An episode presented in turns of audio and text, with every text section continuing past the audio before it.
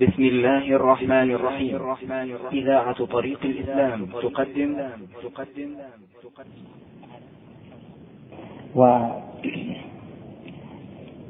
والأسبوع الذي بعده يعني درس السبت والخميس كلها غير موجودة الأسبوع القادم.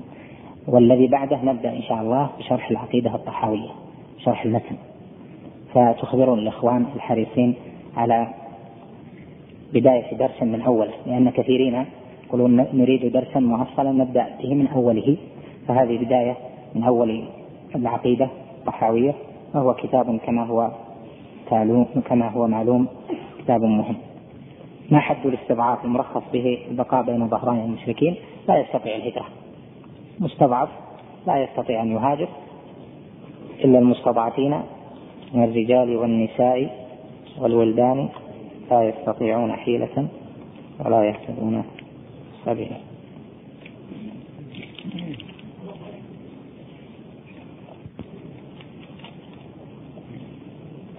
هل المقصود من الإكراه أن من أكره على عمل من الأعمال التي نهى الله عنها سواء كانت الشرك أو معصية؟ فيها تفصيل. إذا كان يعذر في الشرك بالإكراه فعذره فيما هو أدنى من الشرك من المعاصي لا شك أنه من باب أولى. لكن هناك ذنوب كبائر لا يصح فيها الإكراه هذه معلومة في تفصيل القاعدة عند الفقهاء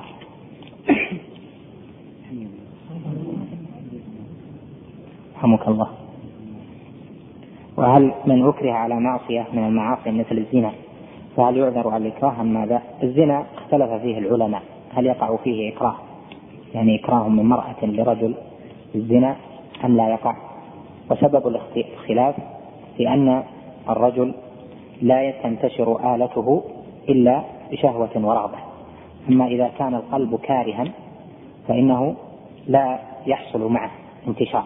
حتى مع أهل الرجل ومن أبيح له أن يعاشرهم إذا كره كرها شديدا لا يكون في قلبه رغبة للجماع حتى دواعي الجماع. لهذا قال طائفة من المحققين من أهل العلم يستثنى من القاعدة الزنا لأن الزنا لا يكون انتشار الرجل إلا عن وجود رغبة في قلبه ولو قليلة والتفات إلى هذه المرأة أو إلى ما تعمل إلى آخره. والقول الثاني أنه يقع الإكراه حتى في الزنا لأن بعض الرجال ربما ينتشر دون رغبة القلب. وعلى العموم هذا راجع إلى الحال وكل أعلم بحاله والله حسيب على الخلق.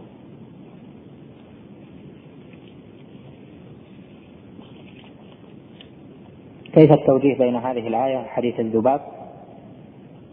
هذا ذكرنا التوجيه وأشرنا إليه في شرحنا لكتاب التوحيد ومعروف.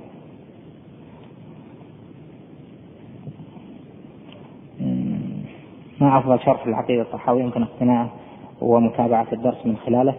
أنا سأشرح المتن إن شاء الله تعالى بطريقة تجمع ما بين السهولة للمبتدئ وكثرة المادة للمتوسط.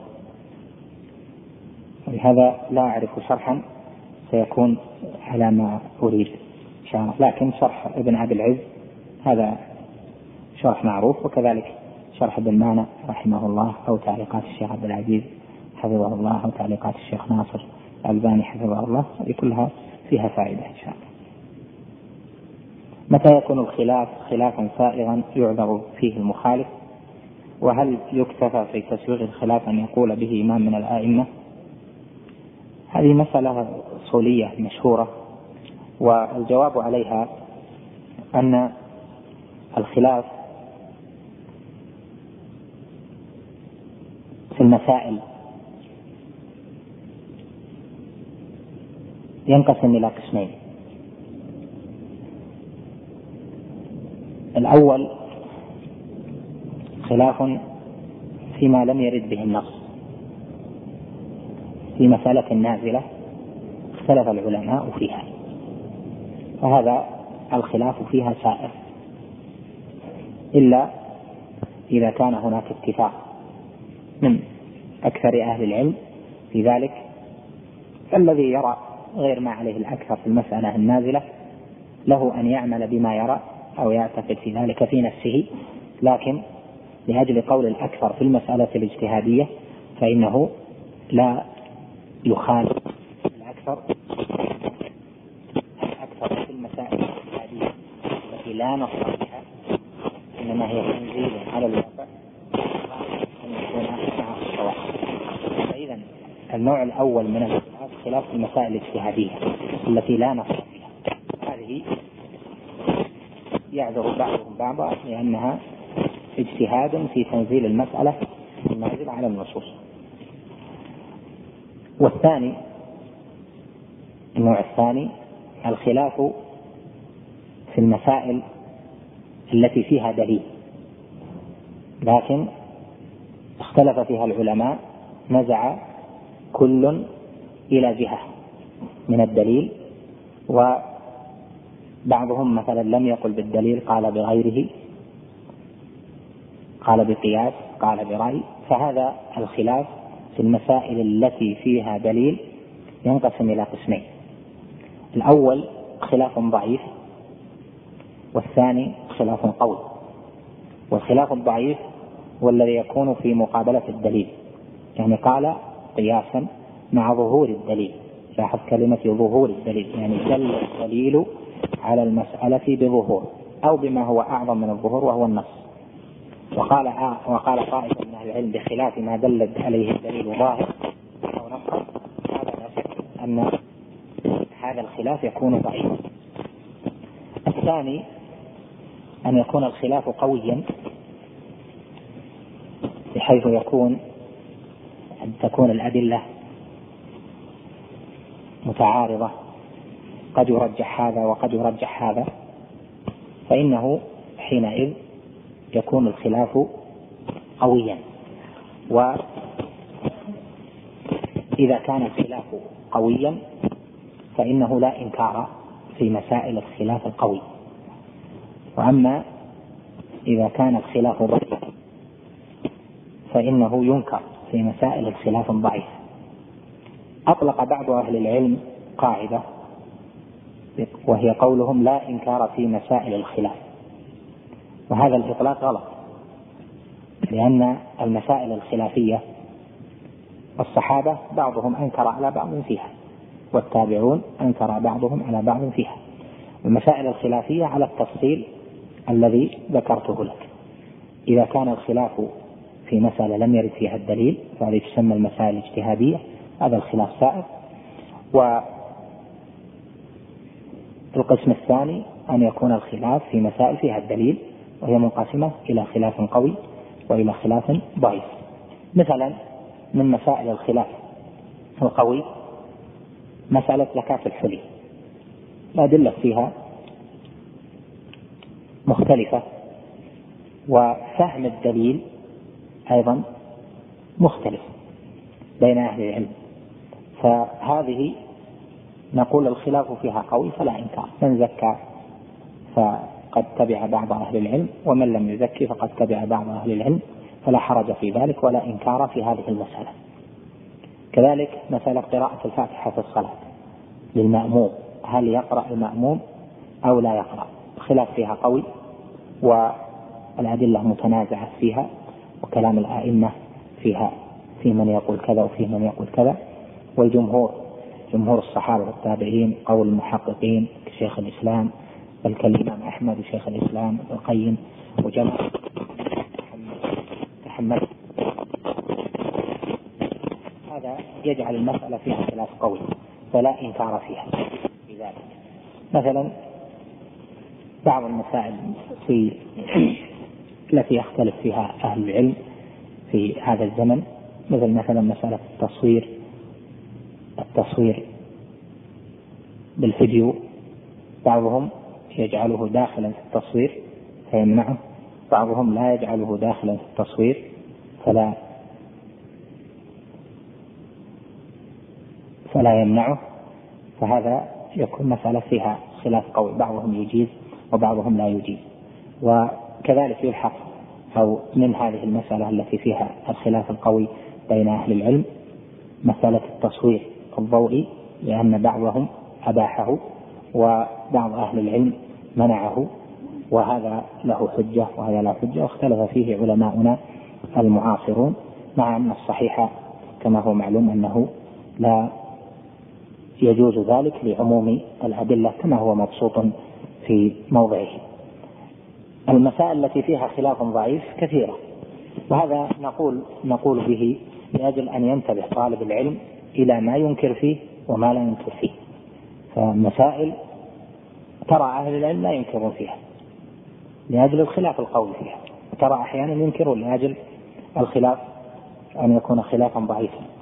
مثل مسألة, مسألة كشف المرأة لوجهها عندنا الخلاف فيها ضعيف. وبعض أهل العلم يرى أن الخلاف فيها قوي لكن الصحيح أنه ضعيف لأن الحجة التي أدلى بها من أجاز ذلك ليست بوجهها. إلى آخر المسائل التي خلاف الضعيف مثل المعازف خلاف ابن حزم فيها شاذ وضعيف. كذلك إباحة النبيذ وما شابهه مما لا يسكر كثير مما لا يسكر قليله.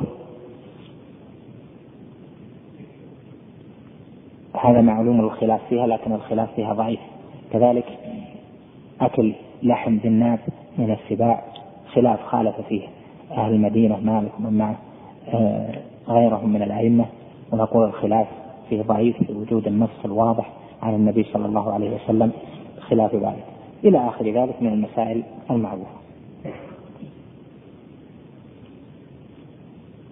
ونقل القرطبي وغيره. أي إجماع العلماء على أن من أكره على الكفر فالأفضل والأحسن أن يصبر على الفعل أن يصبر على القتل فهو أولى من أن يجيبهم. ثم رأيت بعض الشافعية ثم رأيت لبعض الشافعية تفصيلا قد ذكر بعضهم أن ذلك يختلف باختلاف الأشخاص فمن كان يرجى به النكاية على الكفر فالأولى أن يدرع عن نفسه القتل بالإجابة وإن كان ممن ليس كذلك فالأفضل له الصبر. فهل يعد هذا التفصيل؟ ناقصا أو خارما ناقضا أو خارما للإجماع. الجواب لا ليس كذلك. هو آه، قولهم الأفضل والأحسن أن يصبر هذه هي القاعدة. ومعلوم أن كل قاعدة لها سواء والقاعدة أمر كلي. ومجيء بعض الأفراد على خلاف الأمر الكلي لا يخرج الأمر الكلي عن كونه كليا.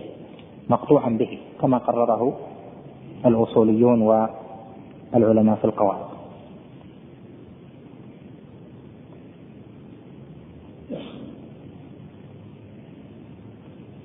يقول ما توجيه أهل العلم رحمه الله تعالى لحديث التائب الذي قال فيه اللهم أنت عبدي وأنا ربك وقد تلفظ بالكفر. إذا قال فيه النبي عليه الصلاة والسلام أخطأ من شدة الفرح.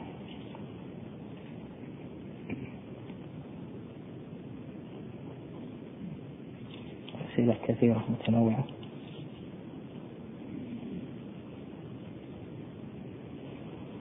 هذا الأخ جزاه الله خير ينبه يقول نأمل من منكم التنبيه إلى الدورة الأسبوعية التي يقيمها فضيلة الشيخ محمد بن صالح بن عثيمين في جامع للنورين بحي السلام الذي يؤمه الشيخ عبد الله حماد الرسي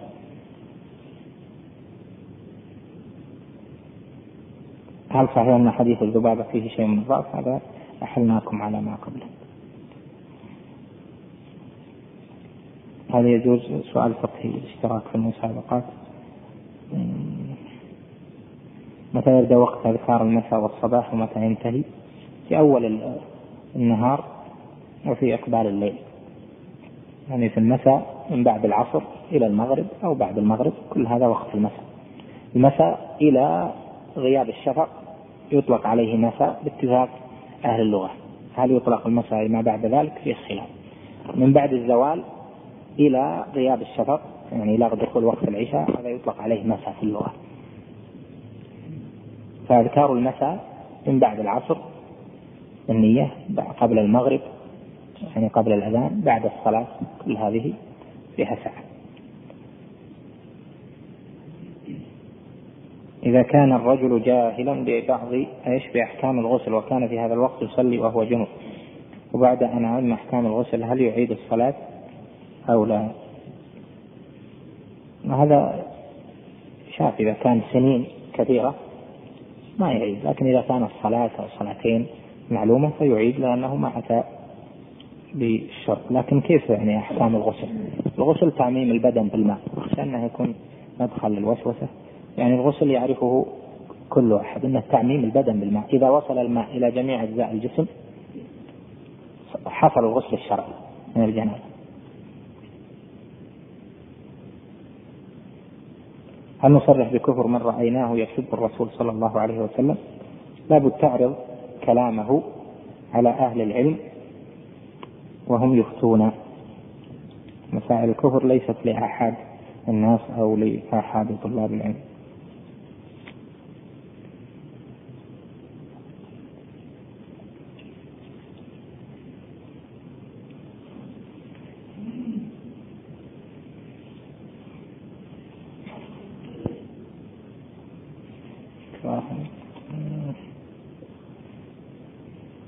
هل ثبت عن النبي صلى الله عليه وسلم التورق في التشهد الأول؟ هل هناك فرق بين البراءة من الشرك وبين الخلوص من الشرك؟ أو التورق النبي عليه الصلاة والسلام كان يفترش قدمه اليسرى ويجلس عليها. هذه هي السنة. التشهد الأول لا أعلم فيه ما يكون فيه تورط سنة إنما ربما السائل رعاني اليوم أنا معي عذر في رجلي يمنعني من من ذلك أقول ما الفرق إيش؟ ما الفرق بين البراءة من الشرك وبين الخلوص من الشرك؟ الخلوص من الشرك هذه كلمة يعني تتركونها ما ليس لها أصل في كلام أهل العلم المتقدمين إنما هي جاءت متأخرة ما أدري في كيف جاءت في كتاب ثلاثة الأصول. ونبهنا عليها في شرحنا على ثلاثة الأصول بأن تعريف الإسلام اللي ذكره الشيخ في أول ثلاثة الأصول الإسلام هو الاستسلام لله بالتوحيد والانقياد له بالطاعة والبراءة من الشرك وأهله.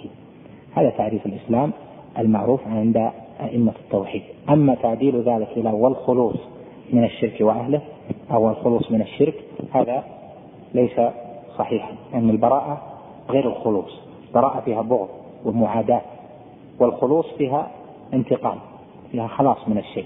البراءة لفظ شرعي جاء في النصوص في القرآن وفي السنة فلا بد من اعتماده. وتعريف الإسلام مأخوذ من القرآن لأن قصة إبراهيم عليه السلام فيها تعريف الإسلام.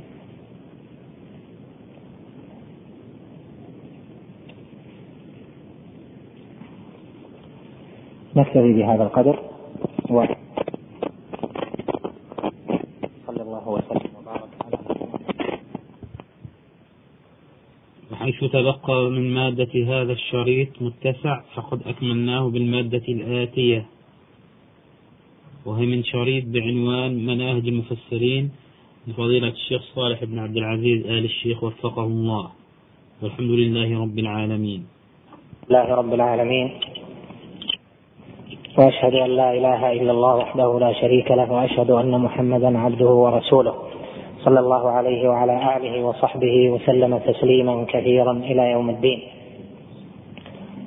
واسال الله جل وعلا لي ولكم العلم النافع والعمل الصالح القلب الخاشع والدعاء المسموع. وأسأله سبحانه أن يقر العلم في قلوبنا وأن ينور به بصائرنا وأن يجعلنا ممن إذا علم عمل. وإذا عمل عمل على الصواب. اللهم اجعل قلوبنا مخبتة إليك واجعل جوارحنا سائرة على سنة نبيك صلى الله عليه وسلم. أما بعد كما هو العادة في إقبالة فصل من الفصول وابتداء الدروس في الفصل نبتدئ بمقدمة تتعلق بالعلم بل هي في العلم ذاته. يستفيد منها الحاضر والسامع. ومن العلوم المهمة لطالب العلم جدا بل هو أصل العلوم علم معرفة معاني كلام الله جل وعلا الذي هو علم التفسير. وطالب العلم لا يسوغ أن يكون مقصرا في علم التفسير لأن علم التفسير إليه ترجع جميع العلوم. فأنت ترى في تفسير القرآن العقيدة. التوحيد بأنواعه الثلاثة وفي الإيمان بالملائكة والرسل والكتب واليوم الآخر والقدر وجميع مباحث الاعتقاد تجدها على التفصيل والإجمال في كتاب الله جل وعلا. فالعناية بفهم معاني القرآن معناه العناية بهذا العلم بعلم العقيدة. وكذلك آيات أخر كثيرة هي في الأحكام الفقهية في الحلال والحرام ومعرفة معانيها ومنزع الاستدلال منها على ما اشتملت عليه من أحكام هذا يحتاجه طالب العلم جدا فالذي عنده الحجة من كلام الله جل وعلا لا شك أقوى ما يحتج به كلام الله جل جلاله بما بينته السنة وفهمه السلف الصالح. كذلك مباحث أصول الفقه تجدها أو تجد أصولها وأصول القواعد قواعد الشرعية تجدها في التفسير وكذلك القصص قصص الأنبياء والتاريخ الصحيح الذي لا يخضع لنقل مظنون هو في القرآن. وكل قدر من التاريخ للأمم السالفة زائد على ما دل عليه القرآن أو دلت عليه السنة الصحيحة فإنه مظنون غير محقق. فإذا فهمت الآيات التي فيها ذكر الأولين من قصة آدم عليه السلام بل ما قبل ذلك من قصة خلق السماوات والأرض وما تلا ذلك إلى بعثة محمد صلى الله عليه وسلم بل والسيرة مع ذلك وجدت في كلام الصحابة على ذلك ما هو داخل في العلم الصحيح بالتاريخ. وما عداه فإنه مظنون. يقبل الصحة ويقبل الرد. كذلك إذا أتيت إلى ما يتعلق بعلوم الغيبيات جميعا العلوم الفلكية أو ما يسمى عند كثير من المتأخرين علم الهيئة يعني هيئة الأفلاك والأبراج وتنقلاتها وتحركات القمر في منازله وتحركات الشمس وحركة الأرض وإلى آخر ذلك هذا تجد أنهم بنوا كثيرا مما قالوه على نظريات مجردة وسواء في ذلك النظريات اليونانية القديمة أم النظريات الفلسفية التي نشأت في الإسلام. أما بعد ذلك إلى يومنا هذا وكل هذا راجع إلى الظن وإلى رؤية ظنية في مقدماتها وبالتالي رؤية ظنية في نتائجها. أما ما في القرآن فهو الحق المطلق لأن الله جل وعلا هو الذي أخبر به. فمن علم معاني الآيات في ذلك بما فسره السلف الصالح من دلالة الآيات وما فهموه من ذلك فإن هذا هو الحق المطلق في هذا إذ لا يمكن أن يجمعوا على شيء في معاني كلام الله مخالف للصواب. كذلك ما يتعلق بالعلوم الحياتية العلوم, العلوم الدنيوية ما يتعلق بطبقات الأرض الجيولوجيا أو الزراعة أو ما يتصل بنوعية ما في البحار أو طبقات الأرض أو ما أشبه ذلك ففي كلام الله جل وعلا أصول من لزمها سلم في مضايق الأنظار. في مثل هذه المسائل. وهكذا في العلوم علوم اللغة العربية فإن من علم التفسير أدرك العربية نحوا وأدركها من جهة المفردات وأدركها من جهة الأسلوب والأدب. وكذلك العلوم الأخرى علم علوم العربية الأخر مثل الصرف والاشتقاق إلى آخره.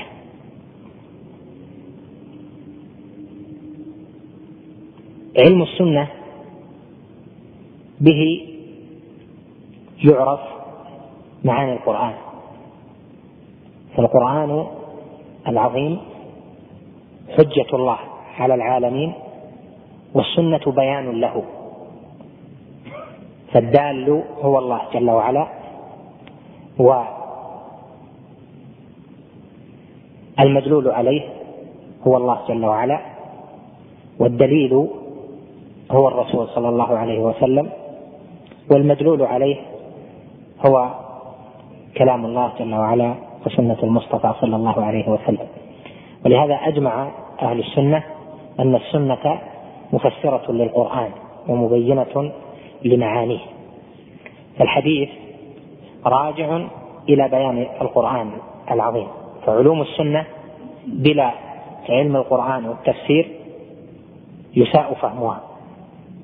فإذا جمع طالب العلم بين معرفة الحديث ومعرفة التفسير وما قاله أئمة السلف قاله أئمة أهل العلم في فهم معاني كلام الله جل وعلا أصبح سائرا على مدارج طلب العلم الصحيح بخلاف من يدرك هذا تفسيرا بلا سنة أو سنة بلا تفسير. تجد أن الخلل والنقص ظاهر في تصوره للعلم وللديانة وللقواعد الشرعية وللفتوى إلى آخر ذلك. فإذا الحاصل من هذا أن علم التفسير فيه كل العلوم ولهذا نزع كل أصحاب فن من الفنون لتقرير فنهم إلى التفسير. بل نزع أصحاب الملل المختلفة أو الفرق المختلفة في هذه الأمة إلى التفسير لتقرير مذاهبهم.